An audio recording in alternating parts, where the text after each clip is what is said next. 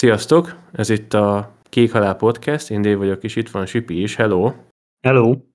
És ahogyan ezt már beharangoztuk korábban, eljött a nagy pillanat, hogy Sipi összefoglalja nekünk azt, hogy mégis hogyan sikerült a Baldur's Gate 3, hogy tényleg akkora játék lett, mint amennyire sokan mondják, és tényleg az évjátékát köszönhetjük-e az ő formájában. De mielőtt elkezdenénk ezt az egészet, arra gondoltunk, hogy sok olyan játékos lehet, akinek így a D&D világa egy kicsit homályos, vagy nem annyira ismert, és mivel Sipi szokott heti rendszerességgel kb. Játszani D&D-t is, ezért úgy gondoltuk, hogy ő majd el fogja mondani itt az alapokat, meg hogy mit kell tudni ahhoz, hogy a Baldur's Gate 3-at úgy kezdjétek el, hogy már ne teljesen vakon legyetek. Szóval át is adnám neked a szót. Kérlek, mutasd be a D&D-t így röviden a hallgatóságnak. Hú, hát ez egy nagyon nehéz feladat így röviden bemutatni, és annyit azért javítanék, hogy sajnos nem tudok heti szinten játszani asztali szerepjátékot, inkább ilyen havi-két havi lett mostanában, azért elég sok az elfoglaltság azon túl is, de az igény az mindenképpen megvan rá, és én is körülbelül egy olyan 3 évvel ezelőtt kezdtem el szerepjátékozni, így asztali módon, szóval soha nem késő, és hogyha tényleg így régóta nézitek, vagy kíváncsiak vagytok rá, akkor csak bátorítani tudok mindenkit, hogy nyugodtan álljon neki. De hogy mi is az a D&D? Nyilván mindenkinek megvan az a tévéből, internetről szerzett tudása alapvetően, hogy miről is szól, és hogy nagyon sokféle fura kockával dobálóznak emberek, aztán körbülnek egy asztalnál is játszanak. Hát igen, kb. Így röviden ez a D&D. Viszont én nem vagyok benne biztos, hogy le kéne ragadnunk ennél az egyetlen egy játéknál, sokkal inkább a D20-as szabályrendszerű szerepjátékok világába vinnélek el titeket, mert azért azt tudni kell, hogy Magyarországon azért eléggé érdekes ennek a szubkultúrája, már csak azért is, mert talán nem hozodok nagyot, hogyha azt mondom, hogy itthon még mindig a 3.5-ös D&D az, ami a legnépszerűbb. Jelenleg 2023 végén az 5-ös kiadás az, ami a legfrissebb, viszont jövőre ígérik a One D&D-t, ami jelen pillanatban még csak ilyen előre megnézhető, ilyen early access státuszban van, bizonyos moduljait kiadták, és így a játékosok tesztelgetik, azt ígérik, hogy jövőre valamikor megjelenik, és ez lesz az új nagy cucc, ami most már át fogja venni az 5. kiadás helyét, de alapvetően ez a kettő nagy, amire a legtöbben esküsznek, és pont azért, mert ugye egy 2 generációra szakadt kb. Ez a D&D, vannak ezek a nagy öregek, akik nagyon-nagyon ragaszkodnak ahhoz, amit a 3.5-ben megismertek, és tényleg így ez olyan nagyon nehéz, kényes téma, mint az Apple vs. Android, hogy bármelyik mellett próbálsz érvelni, akkor fog jönni a másik tábor, és nagyon durva, hogy a D&D-ből is ez ennyire szétszakadt, hogy azt mondják, hogy a nagy öregek, hogy a 3.5 volt az igazi játék, abban nincsenek olyan ökörségek, mint ami az 5.0-ban már igen, de cserébe az 5.0 sokkal modernebb, szerintem élvezetesebb, de tényleg ebben most itt nem szeretnék pálcát törni, mert gyakorlatilag elmenne vele a teljes felvételünk ideje, de azt tudni kell, hogy ez a 2 nagy szereplő van Magyarországon, és ezek mellé épült ki egy akkora játékos közösség, amit D20-hoz kapcsolódó kockával lehet játszani, hogy tényleg a középföldei, nem tudom, Gyűrűk urától, a Star Wars-on át, a Full Skiffy, a Pathfinder, a nem tudom, Path of Exile, tényleg csomó olyan játék, amit ismertek így a videójátékos szénából, azoknak kb. Így mindegyiknek van asztali szerepjátékos verziója, ami így D20-ra épül, és szerintem a D&D-nél is azt is nagyon fontos leszögezni, hogy ez is így homály szokott lenni az emberek fejében, hogy te, hogyha szerepjátékozni akarsz, akkor gyakorlatilag 3 könyv van, ami a rendelkezésedre áll alapvetően. Van egy Player's Handbook, ami elmondja, hogy te hogyan csinálsz karaktereket, te hogyan játszhatsz ezzel a játékkal, milyen szabályok vannak, a warrior mennyit üt, hogyan fejlődik, stb. Stb. Stb. Van egy szörnyeket és különböző enemiket tartalmazó könyv, ami nyilván azt írja le, hogy a világban mikkel találkozhat, és azoknak milyen értékei vannak, illetve van egy Dungeon Master Guide, ami pont a mesélőnek szól. Tehát ergo neked egyetlen egy könyv elegendő, ami a Player's Handbook, de ezen kívül semmilyen más könyvet nem kell birtokolnod. És egy komplett baromira nagy közösség épült a köré, és ez nem csak a Wizard of the Coast, akik az eredeti kiadója a játéknak, hanem rengeteg ilyen szörparti cég, magánszemély, alkotó, művész verődött a D&D köré, akik adnak ki rendszeresen D&D által plecsnizett, aláírt olyan feliratos modulokat, amik ilyen-olyan világban játszódó történeteket, világokat, karaktereket ismertetnek meg, és ezt végig tudod játszani, de ezeknek a száma szerintem így közel végtelen. És itt jön a plusz poén az egészben, hogy egyiket sem szükséges, hogy megvedd, mert ez a három könyv, a Dungeon Master Guide, a Player's Handbook és ez a Monsters Handbook, ez tartalmaz mindent ahhoz, hogy te egy saját világban, egy saját magad által kitalált történetet végig tudjál játszani. Szóval ez egy nagyon nehéz kérdés, hogy mi az a D&D, mert a D&D az, amit te szeretnél. Hogyha te azt szeretnéd, hogy D20 alapon játsszál egy 2023-ban Magyarországon játszódó játékot, hogy elmész a munkahelyedre és a főnöködet agyonvered, akkor meg tudod csinálni azt is, tudsz középföldén játszani, tudsz a középkorban, tudsz a nagyon-nagyon távoli jövőben, az űrben, akár mondjuk hajózva kalózként, végtelen a lehetőséged erre. Így ezért mondom, hogy nagyon nehéz megfogni, de az összes tudás, ami szerintem ugye Baldur's Gate 3-hoz kellhet, így a D&D-ből, azon túl, hogy kik a karakterek, az, hogy ez egy D20 alapú játék, és azt már nagyon sokszor mondtam, ezt a D20-at. Nyilván nem csak ez az egyetlen kocka, amivel dobálózunk a játék közben, de ez a legfontosabb. És szerintem az egész játéknak a szépsége ezen az egy kockán áll vagy bukik, mert egyszer valaki nagyon-nagyon régen kitalálta azt, hogy hogyan lehet az életben előforduló véletlenszerűségeket valamilyen úton, módon, valamilyen szabályrendszerben belevinni egy asztali szerepjátékba, és ez a D20 kocka. Ezt most úgy kell érteni, hogy mindenkinek van lehetősége csinálni ebben a játékban mindent. Nyilván, hogyha te egy barbár vagy, egy 3 méter magas, kigyúrt, görög félisten, nem tudom, 20-as strength-tel, akkor te neked ahhoz, hogy fel tudjál emelni egy 50 kilós követ, sokkal kisebb célszámot kell megdobnod. Ez azt jelenti, hogy mondjuk neked a D20-szal kell dobnod egy 5-ös számot, amit valószínűség szerint baromi nagy eséllyel ki fogsz tudni dobni, és még olyan értékeid is vannak, amivel ezt a D20-at tudod módosítani, tehát mondjuk eleve D20 plusz 4-jel kezdesz, tehát ergo nem tudod elrontani ezt a dobást.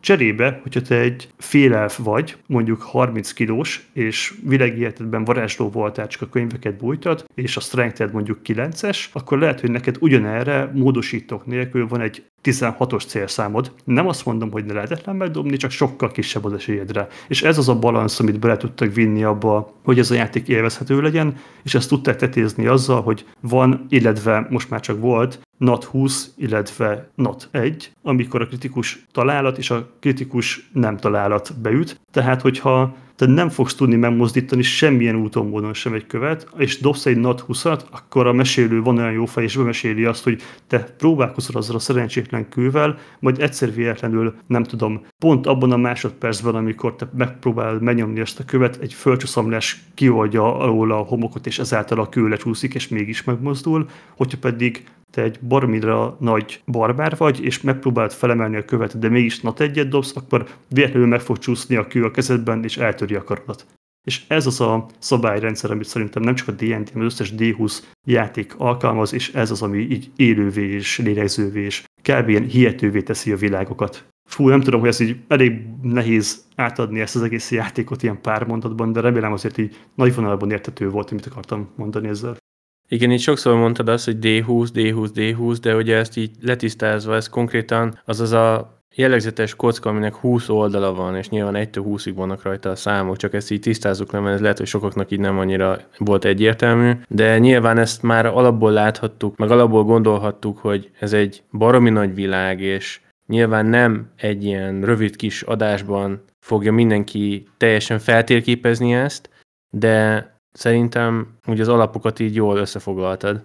Igazából szerintem a Baldur's Gate 3 ez pont egy olyan játék, és ezzel gondolkoztam, hogy miért ezt tudjam hasonlítani, de a Star Wars játékok egy nagyon jó hasonlatok ilyen szempontból, mert neked nem szükséges tudnod az első filmtől a 9. filmjük az összes lore-t, valamint elolvasnod a, nem tudom, megjelent 200 könyvet, nem is tudom hány Star Wars könyv van, ami a lore-hoz tartozik, ahhoz, hogy mondjuk az Star Wars Jedi-t végig tud játszani. És a Baldur's Gate is ilyen. Nyilván a Forgotten Rimszen játszódik, nyilván abban az univerzumban azokkal a spellekkel, ami a könyvekben le van írva, és ami az ős D&D-ben is a világ volt, de neked ezt nem kell ismerned, nem kell tudnod, hogy mihol, mi történt, csak játszasz a játékkal. Mint ahogy annó a Witcher 3-nál is hány olyan ember volt, aki elolvasta a könyveket. Azért szerintem a gamereknek a kisebbik százaléka volt, és mégis tök jól lehet szórakozni. Ugyanígy a Baldur's Gate 3-nál is barmira jól szórakozol, és tök jó pofa volt az, hogy ahogy így beszélgetek így néhány emberrel, aki ismerőségi körömmel játszik ezzel a játékkal, így mondja, hogy És akkor vele találkoztam, mert ő a második részben volt ez, ő meg az első részben volt ez. És mondom, hát ja, én találkoztam velük, de hogy itt tök jó karakterek, meg tök frankó, csak hogy én nem tudtam, mert nem játszottam a korábbi részekkel, mert nyilván 20 évvel ezelőtt jelent meg a második rész, és esélyem nem volt vele játszani, most pedig már nem érdekel annyira, hogy visszamenjek, de abszolút semmit nem vesz el a játékélményből, inkább azt mondanám, hogy aki ezeket ismeri, azoknak még egy pluszpont, és nekik még hozzárakhat, de ha az a kérdés, hogy az első két rész ismerete nélkül, illetve D&D-s ismeret nélkül neki lehet kezdeni a játéknak, akkor egyértelműen igen, természetesen neki lehet kezdeni. Hogyha esetleg lenne bármiféle kérdésetek ezzel kapcsolatban, akkor nyugodtan gyertek és kérdezzétek Sipit a Discord szerverünkön, szerintem nagyon szívesen válaszolni fogunk majd nektek, de szerintem evezünk át a verdict részére a Baldur's Gate 3-nak, és szerintem a szokásos értékelési rendszerünk mentén nézzük meg, hogy mégis hogyan sikerült a játék. Oké, persze, meg hogyha menet közben lesz majd ilyen átkötés, akkor majd is mondom. Viszont akkor kezdjük a grafikával, és ez így tök érdekes volt, mert én a Divinity 2-vel nagyon sokat játszottam, és így tökre az volt a fejemben, amikor elindítottam ezt a játékot, hogy oké, ez kurva szép, meg tényleg baromira jó, meg minden, de hogy ez ennyivel szebb, mint a Divinity 2 volt, és így újra meg kellett néznem a régi képeket, és így atya úristen, hogy tényleg így sokszor bennem volt az, hogy mennyire megszépülnek a fejünkben ezek a régi játékok, és hogy mennyire hozzászokunk ahhoz, amit így egy nagyon jó történet el tud mesélni, az így a fejedben megelevenedik, és ez a játék valami elképesztően szép.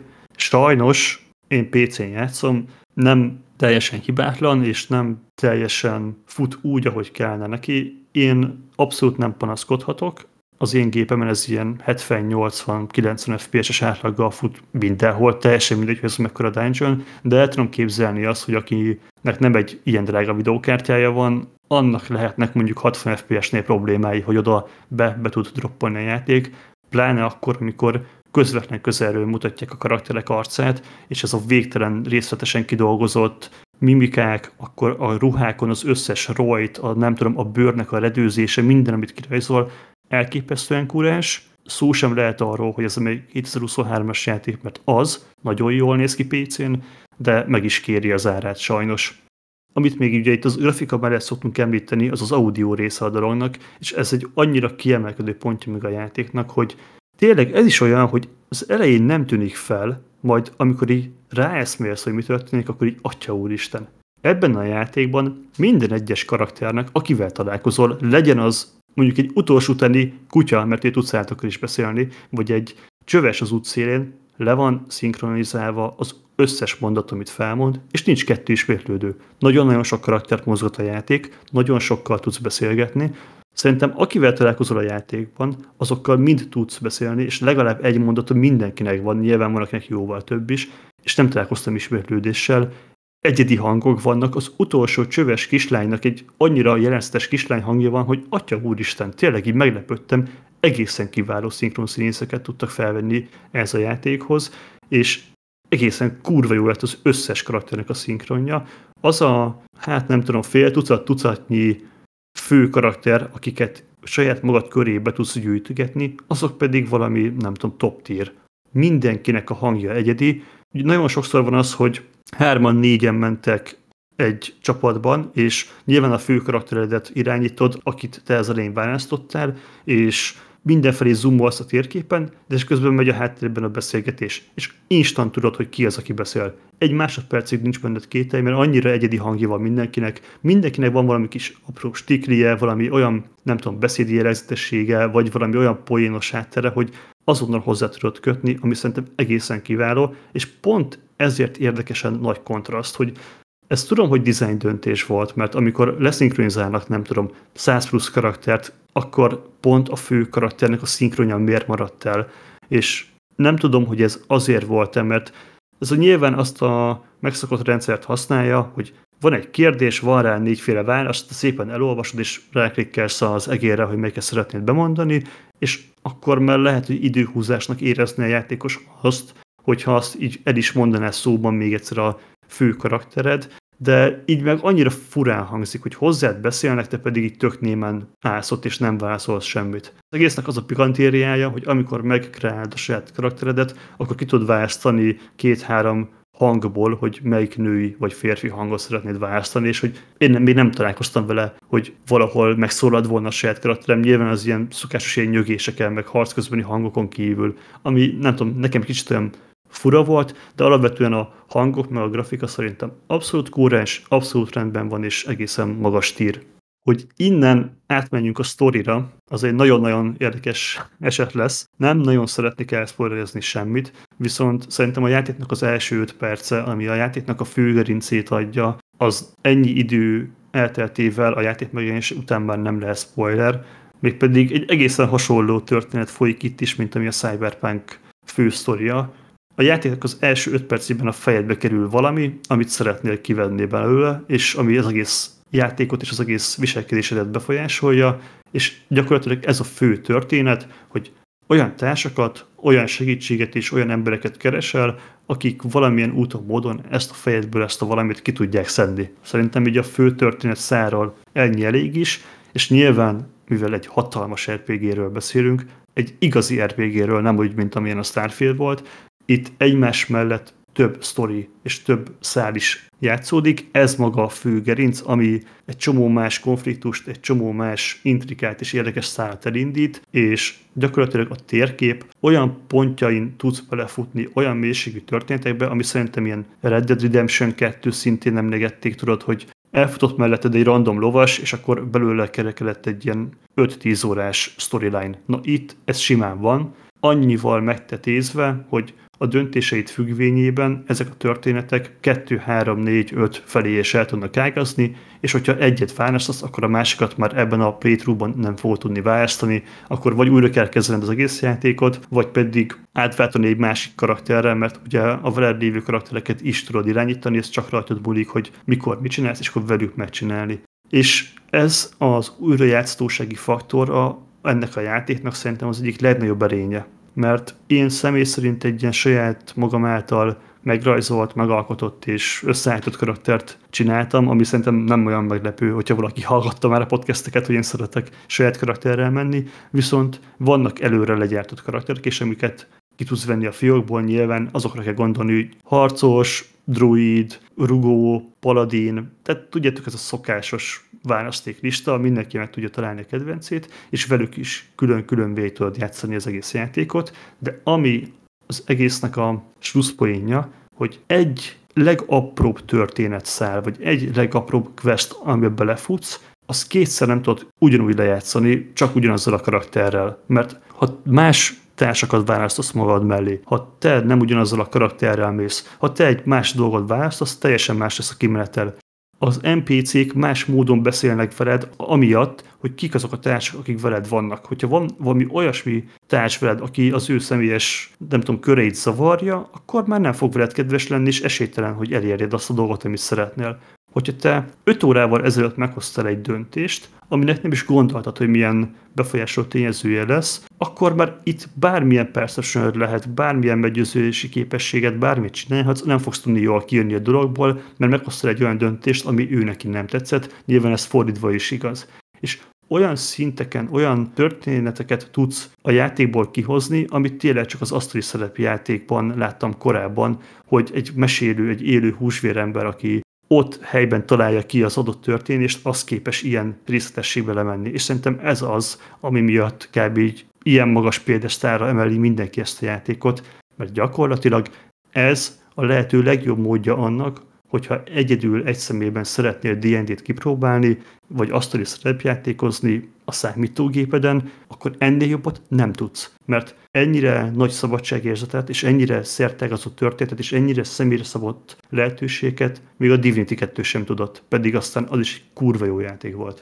És ami még így elképesztő a történetet tekintve, hogy van 2-3 olyan fő ága is, ahol azt hiszed, hogy választanod kell A és B között. Például most akkor balra indulsz el, vagy jobbra indulsz el, és ki is írja a játék, hogy akkor most, ha ezt megteszed, akkor nem mehetsz vissza, de van olyan eset, hogy úgy döntesz, hogy te mind a kettőt szeretnéd felfedezni. Tehát ezzel is így próbálták szerintem ezt a újrajátszási faktort így növelni. Azt egészen biztosan tudom nektek garantálni, ha egyszer, akár mondjuk 70-80 óra alatt végigjátszottuk ezt a játékot, akkor szerintem a 10%-át sem láttátok. A másik része ennek a dolognak, hogy Én ezt sajnos beszívtam egy 2-3-szor ezzel a játékkal kapcsolatban, hogy nagyon sok olyan quest van, amiről nem tudod, hogy időhöz van kötve, de időhöz vannak kötve.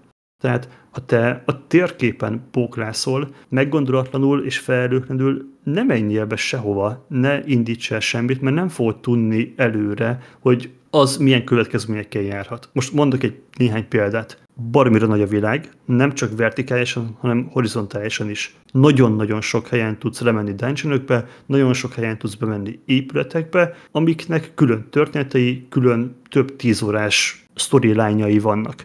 Na, én 2 olyanba futottam bele, amit utólag így megbántam, hogy ott hagytam, hogy csak így bóknáztam a térképen, hogy merre menjek tovább, és az egyik eset az egy lángoló épület volt, még az Akt 1-ben szerintem mindenki meg fogja találni, és én ezt nem tudtam, utólag jöttem rá, hogyha azt a lángoló épületet felfedezed, és kiírja a játék középen a nevét annak a településnek, és ott lángol az épület, én őket ott hagytam, mert láttam, hogy na, itt egy komolyabb történet szál fog kibontakozni, addig még beszetni fejezni 2-3-4 másik dolgot. Ez hiba volt, mert vannak olyan NPC-k a házban, akiket ki kell menekítened, akik komplett történet vonalakat adnak, és X időd van rá. Nem mondja a játék, nem tünteti fel, sehol nem írja ki, csak ahogy így organikusan él a világ, te azt abban a pontban betriggerelted, mivel nem menekítettem ki ezt a karaktert X idő alatt, ezért mire visszamentem, nem tudom, 15 órával később, az ház ugyanúgy lángolt, ugyanúgy ott voltak a épület előtt lévő NPC-k,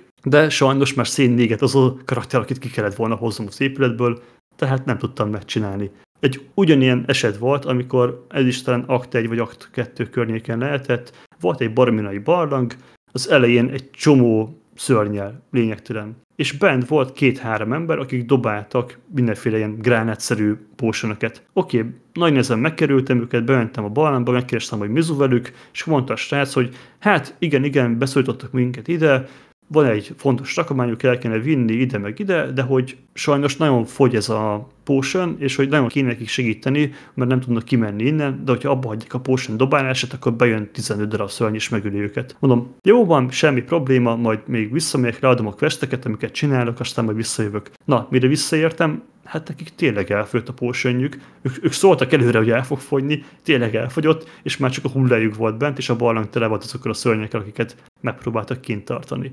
És ez egy oldalról barmira jó, mert tényleg ezek azok a dolgok, amivel élő, lélegző, elhiszed, hogy egy saját világ van, aminek te nem a irányítója vagy, és nem körülötted forog minden, hanem van egy világ, ami él, ami rajtad kívül is mozgolódik, történnek benne dolgok, van egy saját idővonala, és te pont ott, pont abban az időpontban, ha elvégzed azt, amit ők szeretnének, akkor be tudod folyásolni, ha nem, akkor viszont megszívtad, az megtörténik. Ugyanígy, mint ahogy a való életben is, ha egy lángoló házban nem hozott ki a kismacskát, akkor lehet, hogy holnap már nem lesz a lehetőséged, mert bent maradt. És ez szerintem rohadt jó. Másrészt viszont, hogyha valakinek van ilyen maxolási kényszere, amit szerintem már a játék legelső másodpercében engedjen el, mert lehetett neki maxolni, akkor azt meg fogja szívni, mert ezeket nagyon csúnyán meg fogja büntetni a játék, és nagyon nem fogsz tudni mindent egyszerre megcsinálni, mert ez egy egészen kiváló RPG, tipikus RPG hibával, A-ból B-be elküld a játék, és mellett közben 48 darab sidequestbe fogsz belefutni, amik egyenként 1, 2, 3, 4, 5 órásak, és mindig van egy csillogó bizbasz, mindig van egy kiítandó láda, mindig van egy megmentendő királylány, tudjátok, hogy miről szól ez, egyszerűen nem lehet rajta úgy átmenni, hogy csak azt az egy questet csinálod, mert akkor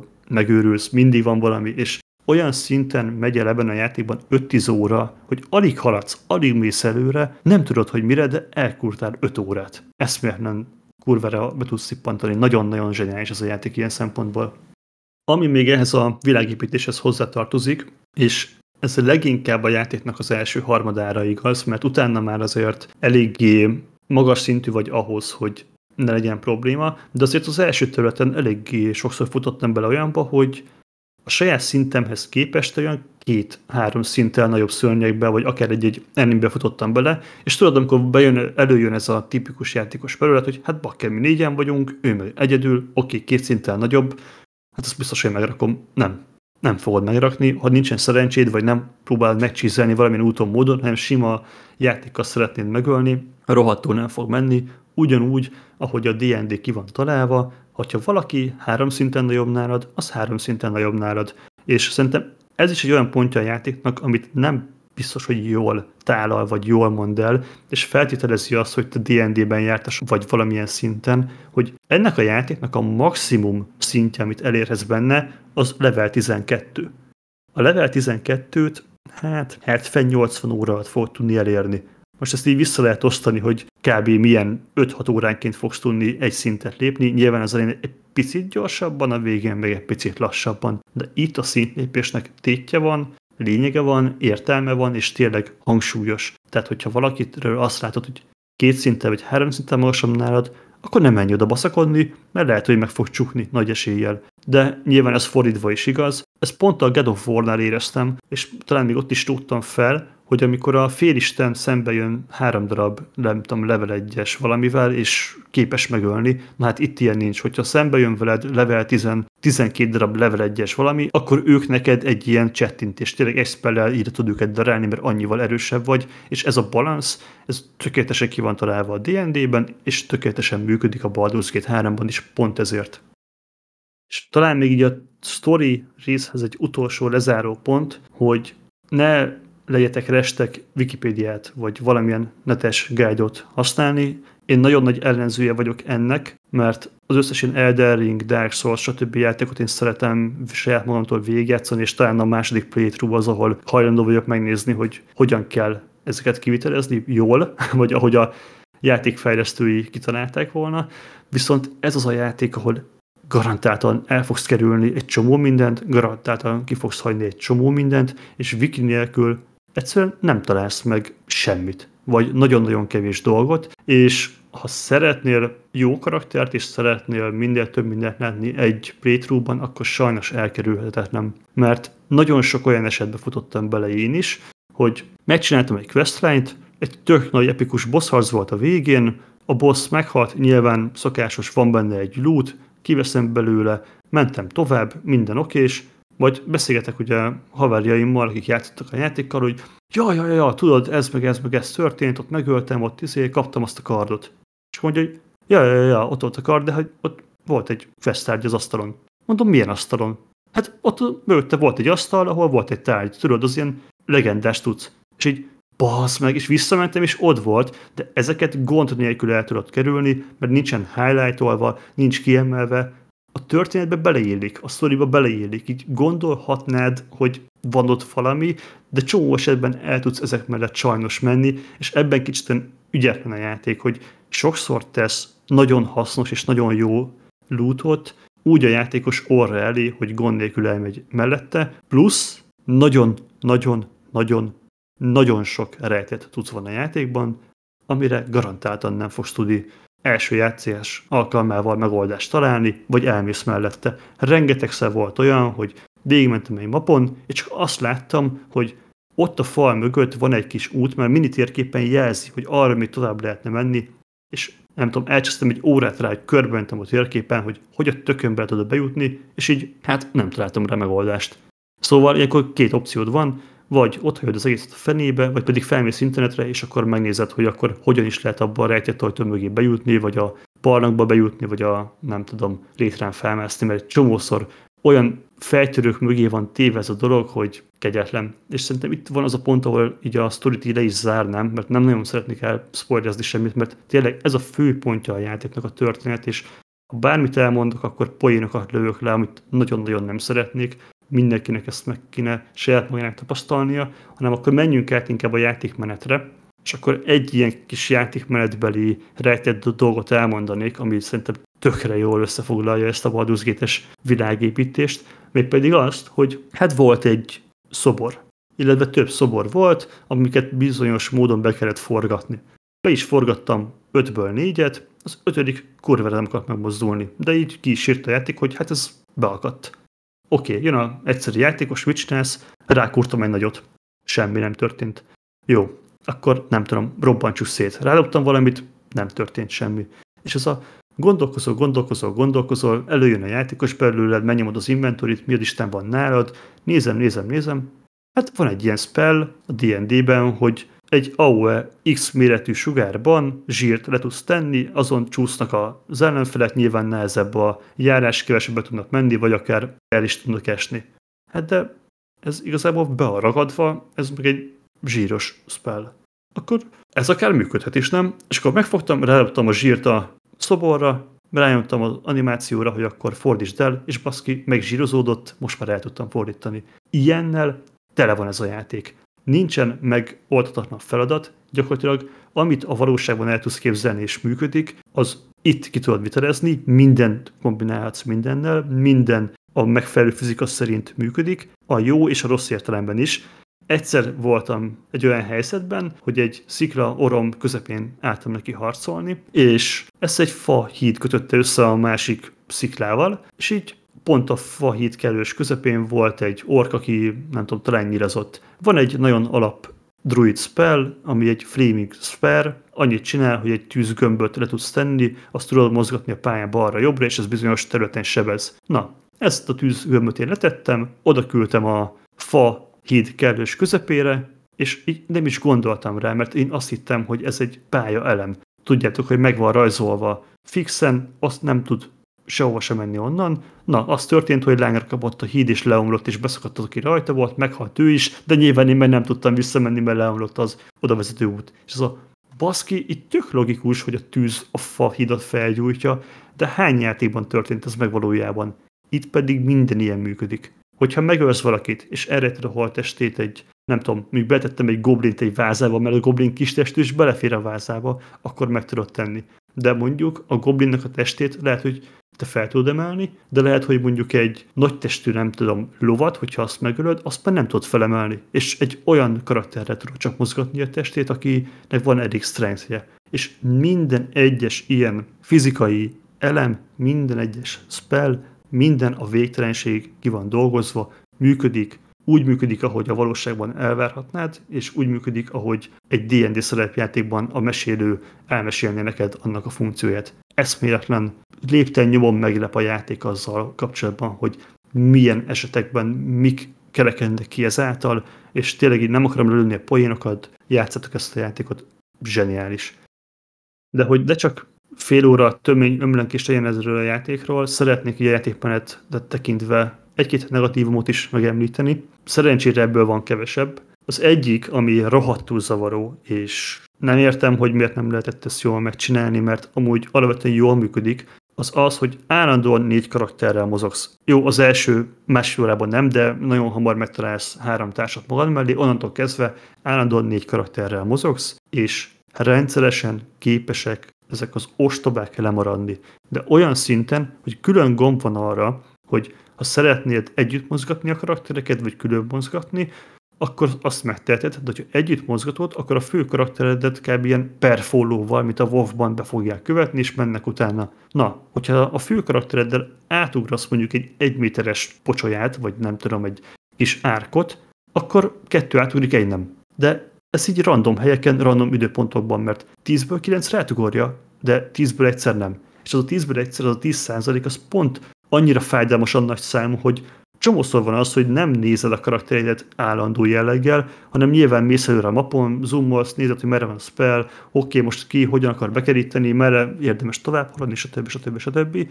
És baszki, amikor csatába kerülsz, elindul a csata, és 3-an vagytok. És akkor mi a fasz, miért, hogy 3-an vagyunk, és nézed, hogy a hol az a negyedik balfasz, és 3 kilométerrel odébb áll a kibaszott árok partján, és így nem akar átugrani. És így a kurva anyádat. És ezt képes megcsinálni egy csomó esetben, hogy nem másznak fel a létrán, nem jönnek be az ajtót, nem ugorják át ezeket az árkokat. Barmire bosszantó, sajnos most már rászoktam arra, hogy minden egyes ilyen esetben így debőcsekkelem, hogy mindenki átért, oké, ha nem, akkor szétszedem a csapatot, mert nyilván mi történik akkor, hogyha karaktert váltasz, és össze van kötve minden 4 karaktered, az történik, hogy onnantól kezdve a perfolló átmegy az aktív karakterre, és visszaugrik maradék 3 balfasz is. És az a atya úristen rohadtul idegesítő. Ezért szét kell szedni minden esetben, átugrani vele egyesével, és úgy menni tovább. Ez nagyon-nagyon bosszantó tud lenni. Nyilván apróság, de rohadt idegesítő. A másik ilyen, ami ugyanez az AI-hoz köthető baromság, az pedig az, hogy rengeteg mindennel tudsz a térképen és a pályákon interaktálni. Nyilván kell is. Erről szól a játék, hogy minden utolsó bizbaszt megfogjál, megnézzél, meg nyomogassál, és nyilván egérrel klikkeléssel adod meg a parancsot, hogy ki, mikor, merre mászkáljon, ki, hova menjen pontosan, pixel pontosan. Ezzel nincs semmi probléma. Azzal van a probléma, hogy ez a másik három gyökér körülötted futkároszik, mint egy barom, körbe-körbe, és amikor így leklikkelsz valahova, akkor csomószor nem azt veszi be, hogy te a földre klikkeltél és menj oda, hanem berohan a klikkelésed elé egy karakter, és úgy veszi, hogy vele beszélni akarsz. És az nem egy másodperces történet, hanem minimum 10, mert neki áll pofázni, mint ahogy a Starfieldben neki álltál pofázni az élettörténetükről, hogy neki most milyen kínja baja van, és így leave, fogd már be a pofádat, nem érdekel, baszd meg, én csak előre akartam menni 5 métert. És ez is sajnos a kelleténél sokkal többször fordul elő, ami így ki tud zökkenteni a játékból, illetve még egy ilyen bugot vagy hibát vettem észre. Nagyon sok olyan eset van, hogy egy ajtón be kell menned. Nyilván ez nem meglepő egy játék esetében, és tudod dönteni a térképet teljesen 90 fok, tehát teljesen merőlegesen el tudsz nézni felülnézetben a játékra, és nagyon nagy szögben el tudod mozdítani az egész térképet, talán ilyen 45 fokig le tudsz menni, ami elég éles szög ahhoz, hogy benézzél. Na, hogyha befordítod teljesen ilyen nézetbe, amiben gyönyörű a játék, részletes, a karakterek jól néznek ki, és nyomsz egy olyat, hogy akkor menjen át az ajtón, akkor azt csinálja a játék, hogy kijelöli az ajtót, és akkor vagy olyanokat csinál, hogy oké, akkor most becsukja az ajtót, vagy nem tudom, felhúzza a redőnyt, vagy ilyen, tudod, ilyen baromságokat, amiket abszolút nem kéne neki, mert az ajtónak a modellje előrébb van, mint a föld, és akkor fel kell görgetni teljesen felülnézetbe, hogy te átlépjél az ajtón, és oda letted azt a kurva kurzorikont, és akkor már át fog sétálni rajta. Tehát ezek azok az ilyen apróságok, amik így meg tudják keseríteni a játékos életét, de szerencsére ezeken így túl lehet lépni. Ami viszont számomra teljesen érthetetlen, és ez már kicsit ilyen technikai oldal is, hogy miért tölt ennyire kurva sokat ez a játék. Én menet közben SSD-t cseréltem, és feltelepítettem egy 7000 megabyte per szekundumos SSD-re ezt a játékot. Na hát ott is ilyen 25-26 másodperc az, amíg a Continue gomb megnyomása után berak a játék térre, és tudsz vele játszani. Nagyon-nagyon sokat kell menteni ebben a játékban. Sok esetben van, hogy visszatöltesz mentést, hogyha fast travelelni próbálsz, az is ugye egy mentés betöltését jelenti a játékban. Ergo minden egyes ilyen alkalommal durván fél perceket kell várnod PC-n is, nagyon durva SSD-n is arra, hogy betöltse a játék az összes térképet, az összes karaktert, minden egyes dolgot, amit a pályán látsz, ami számomra fájdalmasan hosszú, és tényleg az ilyen PS3-as érát idézi, akkor voltak HDD-ről ilyen lassú töltési idők. Azt hozzá kell tennem, hogy cserébe, ha egyszer ezt megcsinálta, utána nincs töltés. Nincs olyan, mint a Starfieldben, hogy bemész egy boltba és akkor tölt. Itt onnantól kezdve minden egyes tereptárgy, ház, épület, bármibe, űrhajó, akármit fogsz találni a játékban, töltés nélkül mozdítható, töltés nélkül bemehetsz, kimehetsz, bármit csinálhatsz, cserébe nagyon-nagyon hosszú az az idő, amíg egyszer ezt bebútolja. Ez számomra sajnálatos, és még ugye a játékmenetet tekintve, ami negatívum, az az, hogy lehet cserélgetni karaktereket.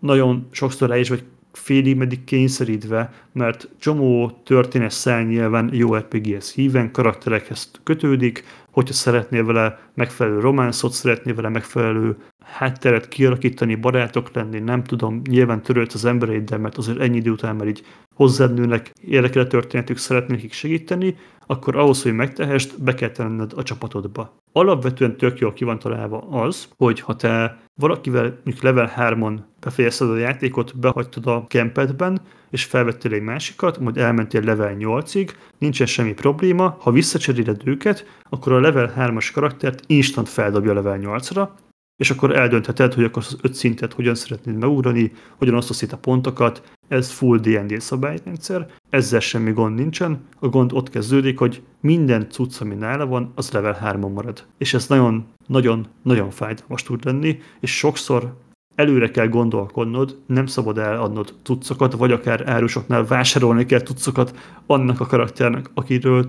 tudod, hogy a következő órákban játszani szeretnél vele, hogy ne legyen olyan picsagyenge, mint amilyen picsagyenge lesz. Mert oké, a szintje megnő, de tényleg az összes cucca level 3-as marad, az összes fegyvere, itemek, minden, spellek. Sajnos ez sajnos eléggé nagy nyűg tud lenni egy idő után, amikor így kétszer, háromszor, négyszer cserélgetsz karaktert. Pont ezért így a játék vége felé nekem megvannak azok a kedvenc karaktereim, akiket használok, és nagyon-nagyon szűk időablakokra teszek bele másikakat. Ami egy nagyon nagy pozitívum, és ezt én nagyon szeretném minden más játékban viszont látni. Biztos, hogy volt már ilyen korábban, biztos, hogy nem ötletek fel a spanyol viaszt, csak annyira kevés helyen láttam még, és annyira jól működik itt, hogy így nem értem, hogy ezt miért nem alkalmazzák. Lehet, és jól működően lehet pineket és jegyzeteket írni a térképre. Mert mi történik ebben a játékban, amit korábban is említettem, mászkálsz A-ból B-be, 48 millió dologgal találkozol, belefutsz egy csomó, nem tudom, NPC-be, akivel beszélni kell, ellenfélbe, hoppá, itt van egy baszott nagy sárkány, most nyilván nem akarsz vele harcolni level 2-n, mert össze fog csukni, akkor mit csinálsz? Jobb gomb a térképre, lerak egy pint, egy szép arany csillagot, és tudsz egy kis jegyzetet írni mellé, hogy köcsögne sárkány, vagy nem tudom, questadó NPC, vagy nem tudom, érdekes barlang, amiben nem mentem be. És tökére jól látszik a térképen, ugyanúgy jelzi, mint ahogy a main questeket jelzi a játék, állandóan látod, bármikor vissza tudsz menni, baromira jó, annyira megkönnyíti a játékot, és tényleg ezt az ilyen jegyzetelés élményt annyira kifaszázzák, hogy mint hogyha asztali szerepjátékot játszanál, és tollal, papírral leírod, hogy hoppá, itt mi találtunk egy ilyen valamit, ide majd holnap vissza kell mennünk, vagy a következő alkalommal, most gyorsan le tudjuk azt, amit a mesélő mond, de ez érdekes történetnek tűnik, és akkor majd vissza fogunk jönni. Ezt a feelinget a rohadtul átadja, tök jó, akarom látni az összes többi RPG játékban, amit valaha fejlesztenek innentől kezdve, mert kötelező elem szerintem.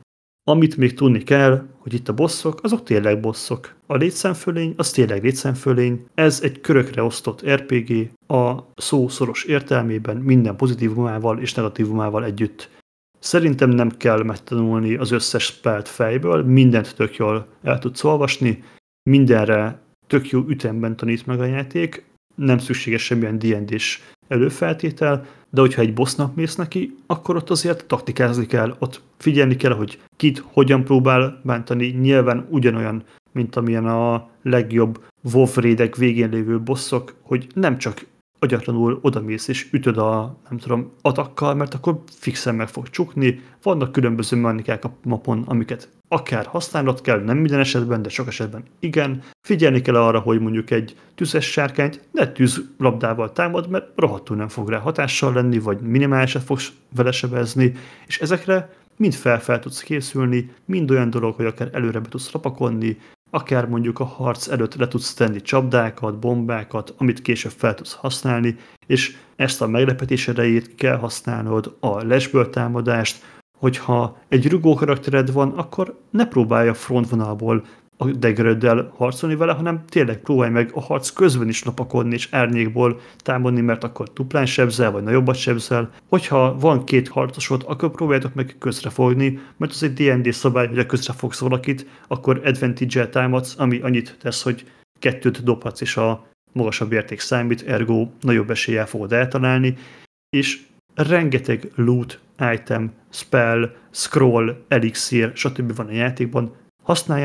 Használjátok. Végtelen lesz, nagyon sokat fogtok belőle lootolni, és soha nem kell attól félni, hogy el fog fogyni. Nagyon sok pénzt is fogsz szerezni a játék folyamán, nekem már ilyen 14 000 goldon van, ami rohadt sok. Bármikor bármit meg tudok belőle vásárolni, nem kell tényleg így azzal fukarkodni, hogy a játék végén lévő főbosszra majd megtartom ezt a jó spelt. Nem. Biztos, hogy meg tudod tudni akkor is venni azt a tekercset, biztos, hogy lesz olyan elixíred, vagy fel fog tudni majd tápolni előtte, mert van rá lehetőség. Szóval ez a játék úgy készült, és arra is van kitalálva, hogy a benne lévő itemeket minél szélesebb körben, minél jobb taktikai érzékkel, minél jobb kombinációban használd. Emellett a játék tele van rohadt jó poénokkal, visszatérő poénokkal is.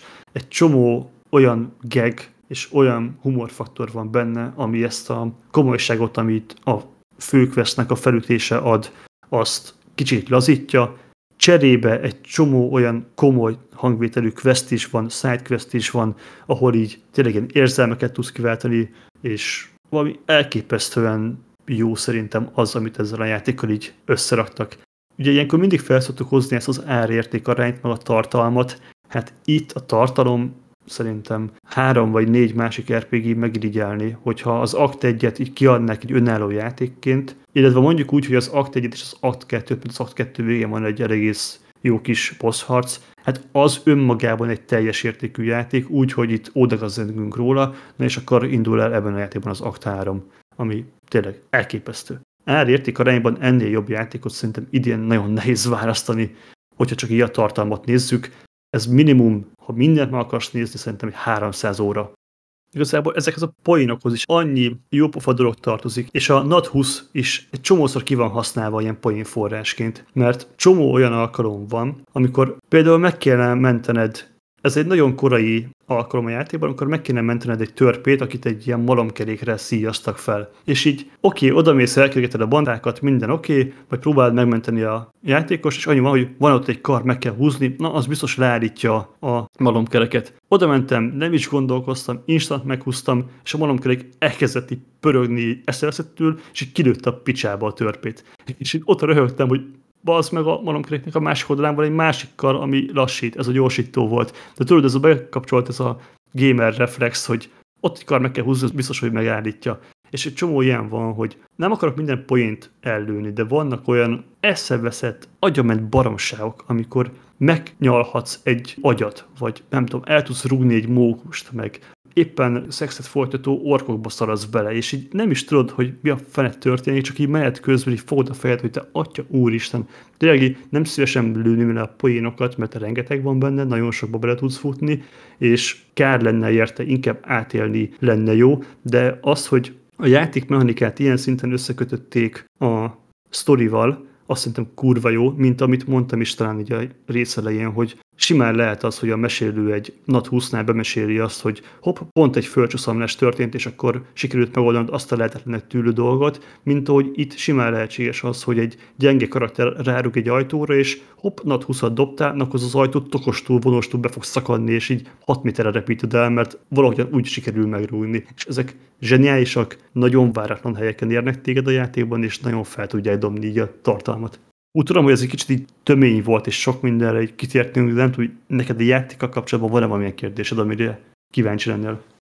Még annyit fűznék hozzá ehhez a NAT20-hoz, hogy voltak neten olyan kis mémek, amiken én is jót rögtem. Amikor volt ez a kis apró törpe, aki NAT20-at dobott, és tényleg így a faszomig se ér, de berugott egy akkora házfal nagyságú fakaput, hogy csak így néztem, és így egyébként az a Twitteren látható klipbe, és a csávó is meglepődött, hogy mi a fasz történik itt. Szóval ez tényleg sok embert meglepett, hogy tényleg ilyenekre is gondoltak, és szerintem le a kalappal. És valószínűleg ez is az egyik kulcsa a játék sikerének, hogy ilyen részletekre odafigyeltek meg, aprólékosan ki lett dolgozva minden szempontból. Az én kérdésem annyi lenne, hogyha így mehetünk szintén tovább a következő szempontunkra, mégpedig a technikai állapotra, hogy tapasztaltál egyébként bármiféle problémát így a hosszú töltési időkön felül? Tehát volt ugye több ilyen poszt, meg Redditen is sokan hangot adtak annak, hogy a játék nem minden esetben futott jól, és például a vulkán verzióval voltak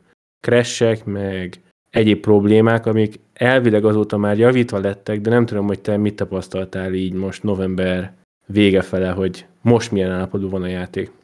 Őszintén, amikor olvastam ezt a vulkános témát, akkor kb. 3 órán volt a játékban, és akkor így instant áttettem DirectX-re, azóta azon van, és azon is játszom, és szerintem én így a szerencsésebbek közé tartozom, mert nem déván vettem meg a játékot, hanem jóval később, és talán olyan 2-3 hete beszéltünk róla, hogy jött egy olyan patch, amiben 1000+ bugot javítottak ki, vagy 1000+ dologhoz nyúltak hozzá, ami azért azt mutatja, hogy igen, volt bug, és igen, van is bug a játékban, de szerencsére dolgoznak rajta. Az ismerőseim, pláne aki konzolon játszik, ők nagyon sokba futottak bele, ott sokkal rosszabb állapotban van a játék, mint amit PC-n produkál.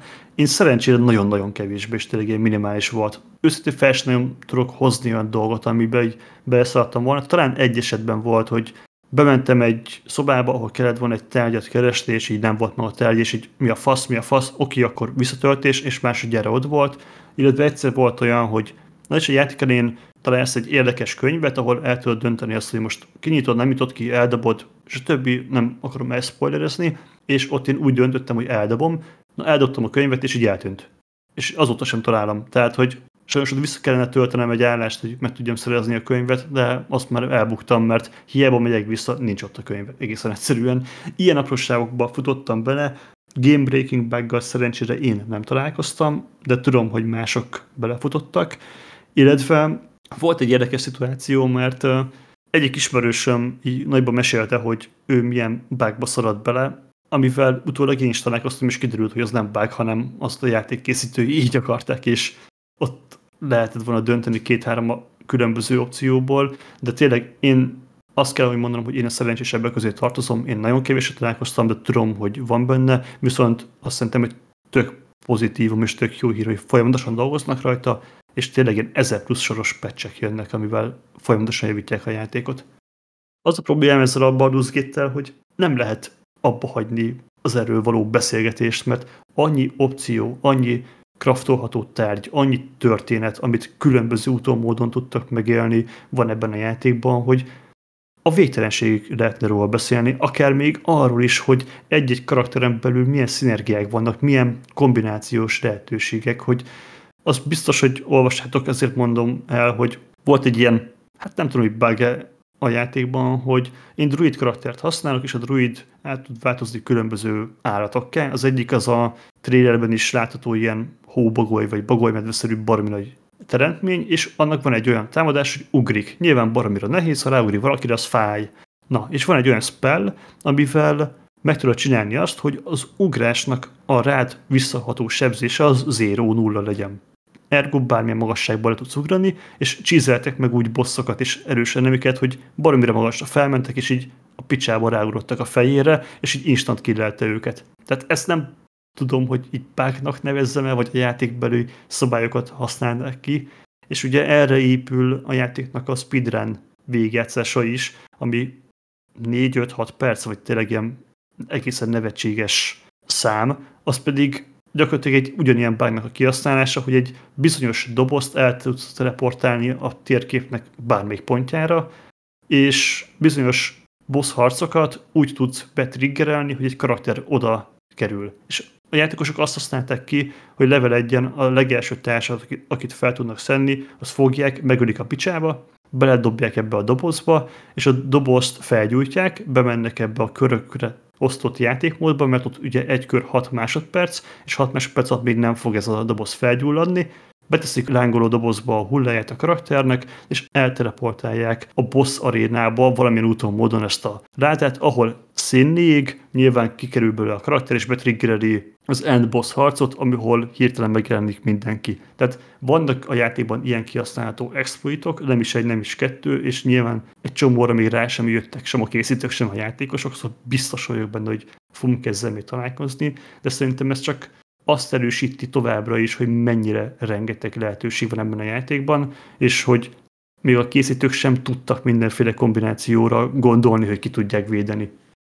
Pont a napokban olvastam egy cikket, hogy mindenhol Black Friday van jelen pillanatban, és hogy a Baldur's Gate 3 még mindig nincsen akcióban sehol sem. Ez azért szerintem eléggé beszédes, hogy milyen jó lett a játéknak a minősége, és hogy mennyire bíznak benne. Tényleg erre gyakorlatilag az ilyen Blizzardnál szokás fogadni, hogy ilyen minimális, ilyen 5-10%-os akciókat adnak csak a játékaik árából, és most a Baldur's Gate is annyira nagy név és annyira jól sikerült, hogy szerintem nem tudtuk vele sem technikai, sem történet, sem látvány, semmilyen oldalról olyan szinten mellé nyúlni, hogy ne érje meg a teljes árat. Őszintén szólva, én nem is vártam, hogy ez most le lesz akciózva. Most hirtelen nekem a From Software játékok jutottak eszembe, hogyha azokat megnézik, azért elég ritkán vannak leakciózva, meg azok nagyon-nagyon jól tartják az árukat, mert tudják, hogy így is úgy is meg fogják venni az emberek, nyilván azért nem is árazzák le őket. Szerintem a Baldur's Gate esetében is ugyanerről beszélhetünk. Nincs miért. Tehát a játék maga kurva jó, szerintem árértékben ez is nagyon jó árérte, szóval én se áraznám le az ő helyükben. Főleg nem, hogy valószínűleg ez a játék fogja megnyerni az évjáték a díjat idén, és itt most szerintem egy picit megkövezhetjük magunkat, mert mi arra gondoltunk, hogy az Elda fogja majd, aztán hát, amikor megjelent a Baldur's Gate 3, akkor már lehetett sejteni, hogy ez a jóslat, ez nem fog beteljesülni, és ugyan még várjuk, hogy mi lesz a tényleges szavazásnak az eredménye, de azért nagy összegben már nem fogadnék az Eldára, mint ahogy azt évelején meg közepén tettük, szóval hogyha a Baldur's Gate 3 nyeri, akkor én úgy gondolom, hogy jó helyre kerül ez a cím. Igen, majd lesz ezzel kapcsolatban is egy évjették a kibeszélő adásunkat, majd azért elmondom én is így a véleményemet ezzel kapcsolatban, de én sem lepődnék meg, hogyha mondjuk most kéne fogadnom, hogy ki fogja nyerni ezt az évjátékot, akkor valószínűleg én is rájuk szavaznék. Na hát ennyi lett volna a Baldur's Gate 3 verdiktünk, reméljük, hogy tetszett nektek. Ismét csak annyit tudok mondani, hogyha bármivel kapcsolatban van kérdésetek, vagy hozzászólnátok a témához, akkor gyertek és csatlakozzatok a Discord szerverünkhöz, vagy hogyha esetleg YouTube-on néztek, hallgatok minket, akkor nyilván oda is tudtok kommentelni. A kérdőívünket továbbra is ki tudjátok tölteni, ezt nagyon szépen megköszönjük, hogyha megteszitek, és hétvégén még érkezünk nektek egy szokásos minidump adással, addig is jó játékot kívánunk nektek, sziasztok! Sziasztok!